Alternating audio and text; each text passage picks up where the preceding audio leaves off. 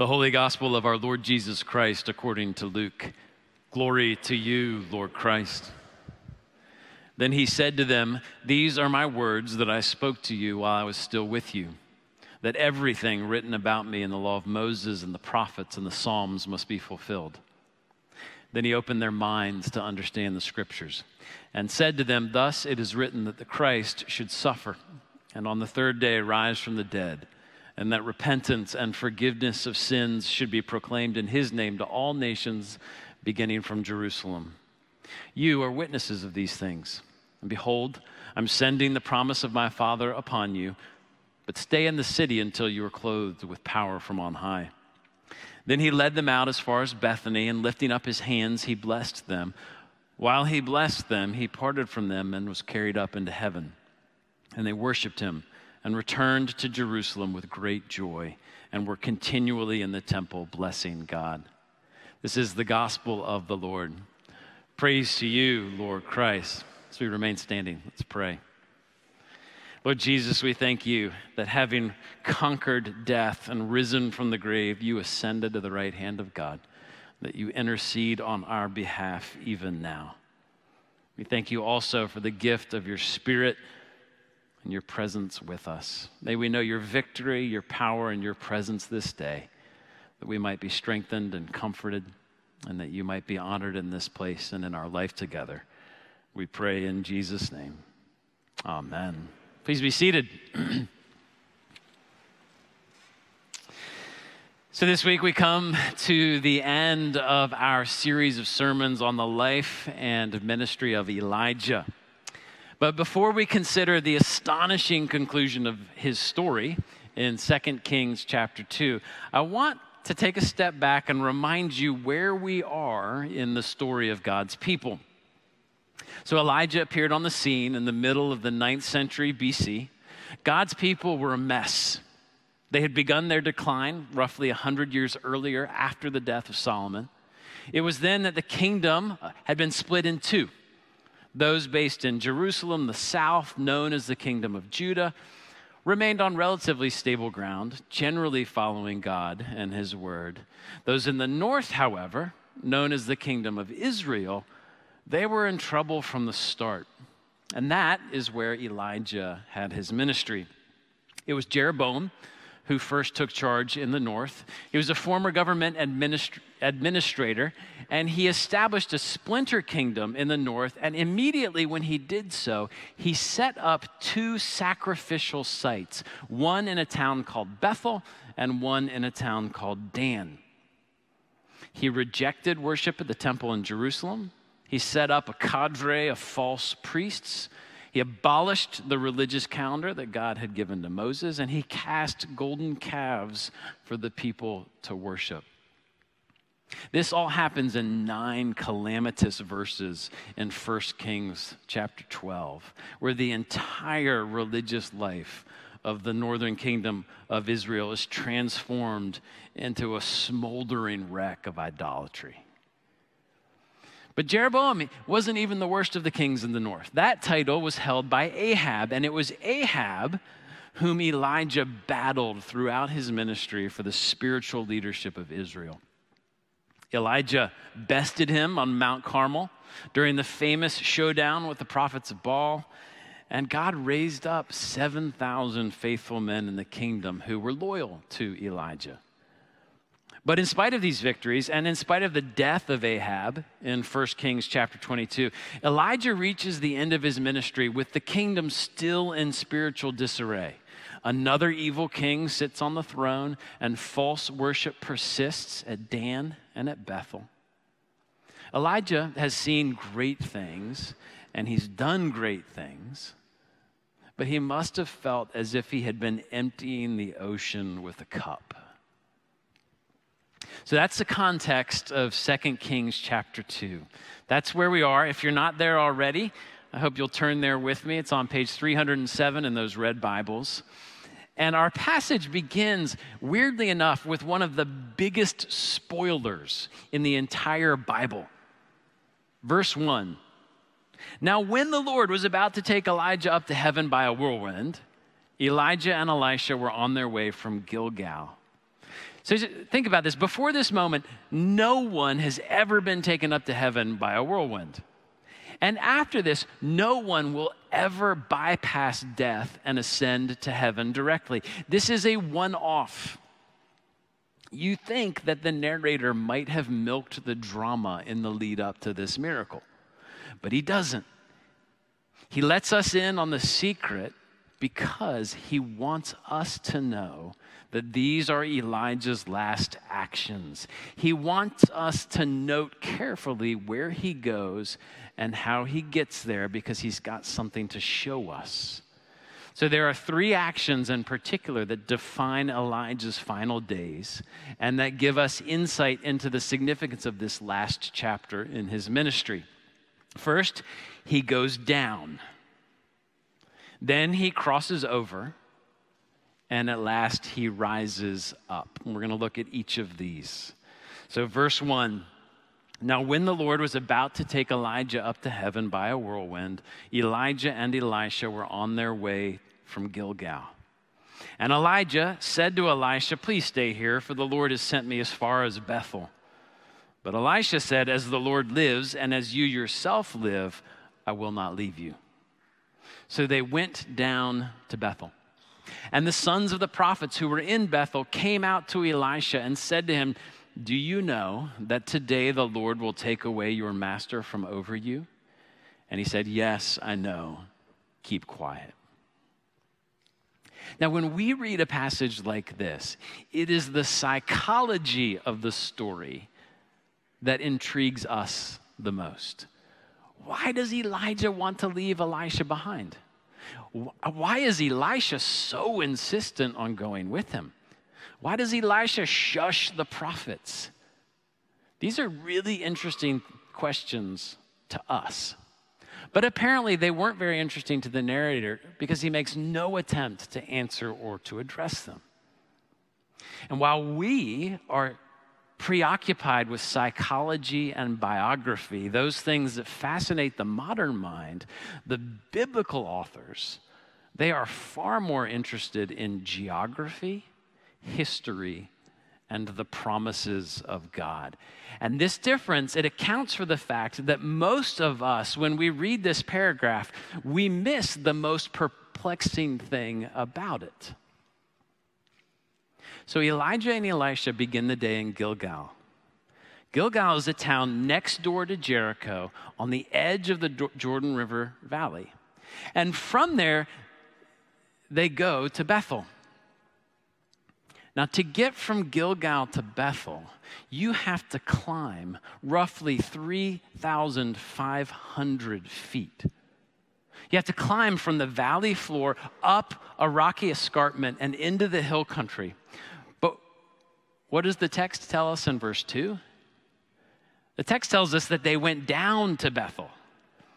Either this is a pretty embarrassing error or something else is going on. I don't think it's a mistake. I think the narrator is trying to tell us something, something that can only be explained by remembering what went on in Bethel and by considering the nature of Elijah's ministry. So remember, it was in Bethel. It was in Bethel that King Jeroboam had established one of his two pagan sacrificial sites. It was there that the people of Israel worshiped a golden calf and rejected their God. So Bethel symbolized everything that was wrong with Israel and all that Elijah had combated during his ministry. At this time, whenever a person went to worship, to the temple in Jerusalem, to the pagan altar at Bethel, or any number of other shrines, they were described as going up to offer sacrifice because you always offered sacrifice on a high place. So even if you lived in, in a village in the hills above Bethel, you still said that you were going up to Bethel when you went to worship there. But we are told quite clearly that Elijah and Elisha went down to Bethel because the one thing that they are not doing is going to worship the idol. For the narrator to describe a 3,500 foot climb as going down is pure, straight up, intentional irony. Think of this as a verbal takedown that says that whatever Bethel is, it is no place to worship. So, why go there in the first place? Well, it seems that Elijah goes to visit the sons of the prophets. We know very little about who these men were and what they did. It's safe to assume that they're part of that remnant of 7,000 that God preserved within Israel. They look to Elijah for leadership, and they have stayed faithful to God even though they live in a hotbed of false worship. We can imagine that Elijah went to encourage them to say farewell, but it's not entirely clear. What is clear is that this trip up to Bethel was not a random drop in on the way to Jericho, which was next door to Gilgal. This was a special trip that involved an arduous climb and the only hint we're given as to why is this blatant bit of irony about going down and the fact that Elijah visited the faithful remnant while he was there. Here's what I think all of this means Elijah's ministry, it has always been about the sovereign power of God. Everywhere he goes, the desert, the far north, the deep south, mountains, valleys, caves, everywhere he goes, God turns up to show that he's in charge and that he is able to do all things. This visit to Bethel at the end of Elijah's life, it's a reminder that God is still sovereign, he is still powerful, he is still active, even in the midst of an idolatrous nation. That's a great reminder. We need these reminders from Scripture today because the world that we inhabit, it's saturated with idolatry and its consequences. Whether that's the rampant sexualization of our relationships, the destructor, the destruction of gender, persistent racial division, abuse of the poor, human trafficking, the prioritization of personal and political identity over Christian identity. All of these things remind us that we live in idolatrous times where other things, other people, other desires are competing with the God of the universe for our attention. But God is still in charge, God is still powerful. We also need this reminder because we live in an anxious world whether it's the economy, the state of our culture, the specter of artificial intelligence, or even armed conflict, you name it, we are surrounded by uncertainties. And many of us, if we're honest, many of us live in, in, a, pers- in a state of persistent low grade anxiety. But God has not forgotten us. He is still sovereign over all creation, He is still powerful. And that's what we're reminded of in this strange description of Elijah and Elisha going down to Bethel. So in verse 4, Elijah and Elisha head back down the mountain to Jericho. And there they visit the sons of the prophets once again, uh, and they want to make sure that Elisha knows what's about to happen. He assures them that he does. And from Jericho, the two men head toward the Jordan River, and they're followed by 50 of these sons of the prophets. So, verse 6 Then Elijah said to him, Please stay here, for the Lord has sent me to the Jordan. But he said, As the Lord lives and as you yourself lives, I will not leave you. So the two of them went on. Fifty men of the sons of the prophets also went and stood at some distance from them as they were both standing by the Jordan. Then Elijah took his cloak and he rolled it up and struck the water and the water was parted to the one side and to the other till the two of them could go over on dry ground. When they had crossed, Elijah said to Elisha, Ask what I shall do for you before I'm taken from you. And Elisha said, Please let there be a double portion of your spirit on me. And he said, You've asked a hard thing. Yet, if you see me as I'm being taken from you, it shall be so for you. But if you do not see me, it shall not be so.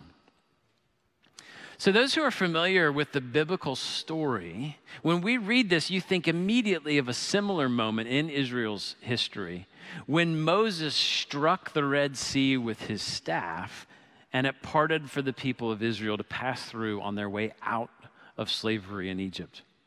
Elijah seems to be channeling his inner Moses as he turns his cloak into a kind of staff to strike the water and part the Jordan. But we're also reminded here of the end of Moses' ministry and how Joshua, having been given the spirit of Moses, miraculously parted the Jordan River right here where Elijah and Elisha are standing, and then led the people into the promised land after Moses had died. What we're seeing here, it's a reenactment of the handover of Moses' ministry to Joshua. And in this moment, Elisha asks Elijah for a double portion of his spirit. This is a little confusing. Elisha is not asking for twice as much Holy Spirit power as Elijah. What he's asking for is the inheritance of a firstborn son. So, back in Deuteronomy, uh, in chapter 21, we're told that the heir to an estate, typically the firstborn son, receives a double portion, meaning he gets twice as much as his siblings. That's what Elisha is asking for. He's asking to be the one to carry on the work of Elijah as a son carries on the work of a father he wants to lead the faithful remnant left in Israel. Now, why is this a hard thing, as Elijah puts it? Well, not because it's difficult for God, but because it's impossible for Elijah himself to do. He cannot grant this request, which is why he leaves it in God's hands to reveal God's plan. So, after Elijah's shocking ascension, which we'll come to in just a minute, Elisha picks up the cloak of his mentor and he approaches the river once again. Verse 12. Then he took hold of his own clothes and he tore them in two pieces. And he took up the cloak of Elijah that had fallen from him, and he went back and he stood on the bank of the Jordan. Then he took the cloak of Elijah that had fallen from him, and he struck the water, saying, Where's the Lord, the God of Elijah? And when he had struck the water, the water was parted to the one side and to the other, and Elisha went over. Now, when the sons of the prophets who were at Jericho saw him opposite them, they said, The spirit of Elijah rests on Elisha. And they came to meet him and bowed to the ground before him. So Elisha returns to the river alone. The sons of the prophets they know that Elijah is gone, but they, they don't know how or where because they haven't seen the chariot and the whirlwind. So they're wondering has God left them? Has the Spirit abandoned Israel for good? Has God finally grown tired of his people's unfaithfulness and gone away forever? These questions must have been on their minds. And Elisha gives voice to them as he rolls the cloak up into a rod, just like Elijah. And he cries out, Where is the Lord, the God of Israel? And then he strikes the water, and again it parts. And Elisha crosses back over to join them. God is saying, Where am I? I am right here with you. I will never leave you. I will never forsake you. I have given Elisha the inheritance of Elijah, my Holy Spirit. Elijah may be gone. I am not. God was with Moses in the wilderness. God was with Joshua as he parted the waters of the Jordan and led God's people into the promised land. God was with Elijah wherever he went, both in and out of the promised land. God will now be with Elisha carrying on the fulfillment of his promises and caring for his people. You know, sometimes uh, when I'm sitting in church, I'll notice something in the passage that I missed during all of my preparation. And I sit there and I'm like, oh, I can't believe I missed that. Sure enough, it happened this morning as Nancy was reading. And maybe it was her intonation. I don't know what it was. But I finally realized Elisha three times. What does he say to the prophets? This is what he says. He says, As the Lord lives and as you yourself live, I will not leave you. Three times he says that because that is the message that God is giving to him and to the prophets during this scene I will never leave you. So, if Elijah and Elisha go down to Bethel to remind us of the sovereign power of God, they then cross over the Jordan River to assure us of his ongoing presence with his people. Not only is God all powerful, he is also ever present. And once again, we need this reminder God never abandons his people. He never forgets his promises. From generation to generation, he's present with us no matter the circumstances. No matter how lonely you may be, no matter how isolated you may feel in your struggles, God is with you and he will hold you fast. You can actually trust him, even when you feel like you can't trust anyone else. As one last action to consider, and it is the most shocking of all. Having gone down and crossed over, Elijah then rose up to heaven. God sent a chariot of fire in the midst of a whirlwind and carried him up into heaven. Now, this is the only time this happens in Scripture. You may know the story of Enoch from Genesis 5, uh, where we're told he was a man who walked with God and then was taken up by God. But this scene is different. This scene is different, and that is because Elijah's ministry was different. So, one of the major themes of Elijah's ministry has been the power of life over death. God sustained Elijah with bread and water in the desert when he should have died. God gave the widow of Zarephath oil and flour in the midst of famine when her whole household should have died.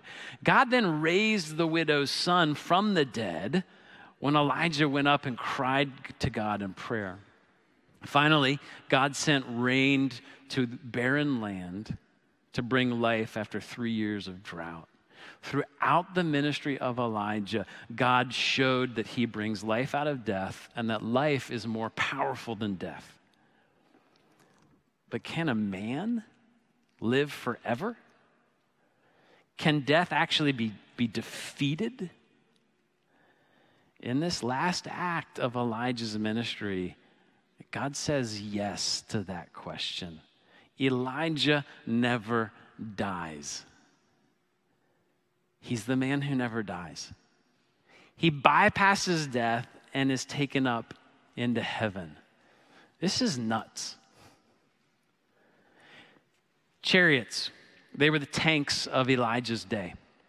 They were the most sophisticated, terrifying weapon available.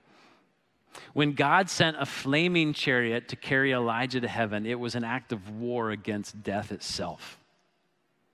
The chariots of earthly kings may have brought unparalleled destruction and heartrending tragedy, but they are nothing compared to the chariot of God, which has the power to defeat death.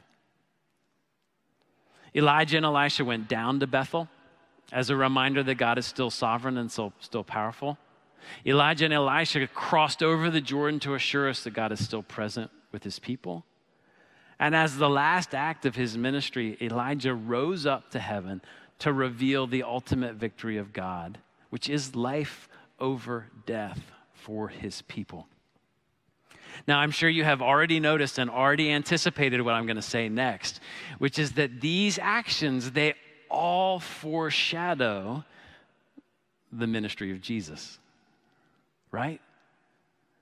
The Son of God who stood with his Father at the creation of the world and spoke it into being, he came down.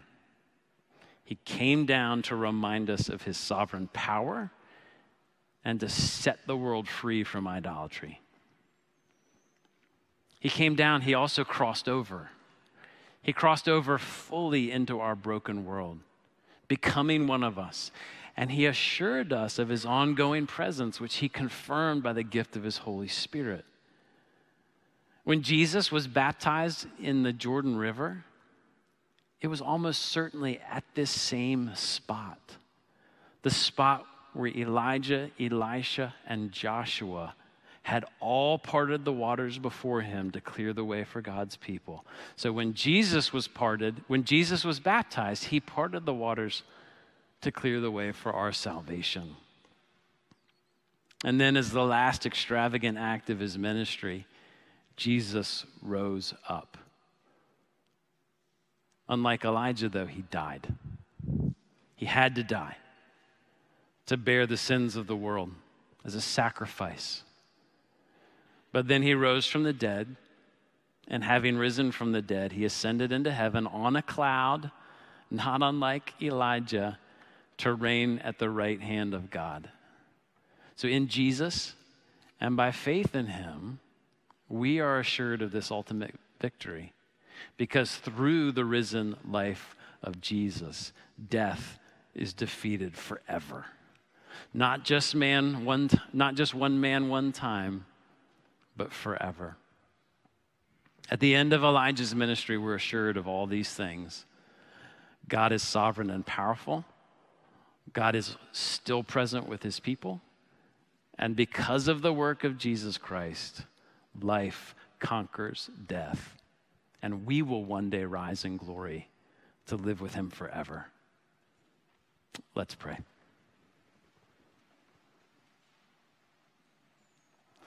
Lord Jesus, we praise you because you are sovereign and you are powerful. No one and nothing can defeat you. We praise you because you're present with your people today in this place, even now, by your Spirit, you are with us, comforting, encouraging, challenging. And because you rose from the dead and conquered death, our victory is assured. And we can have hope in you for everlasting life. We praise you for these things. And we praise you for the life and ministry of Elijah in whom all of these truths were foreshadowed, and through whom you showed yourself faithful in a dark and difficult time. Would you strengthen us today? Encourage us that we might rejoice in your presence for your name and for your glory. Amen.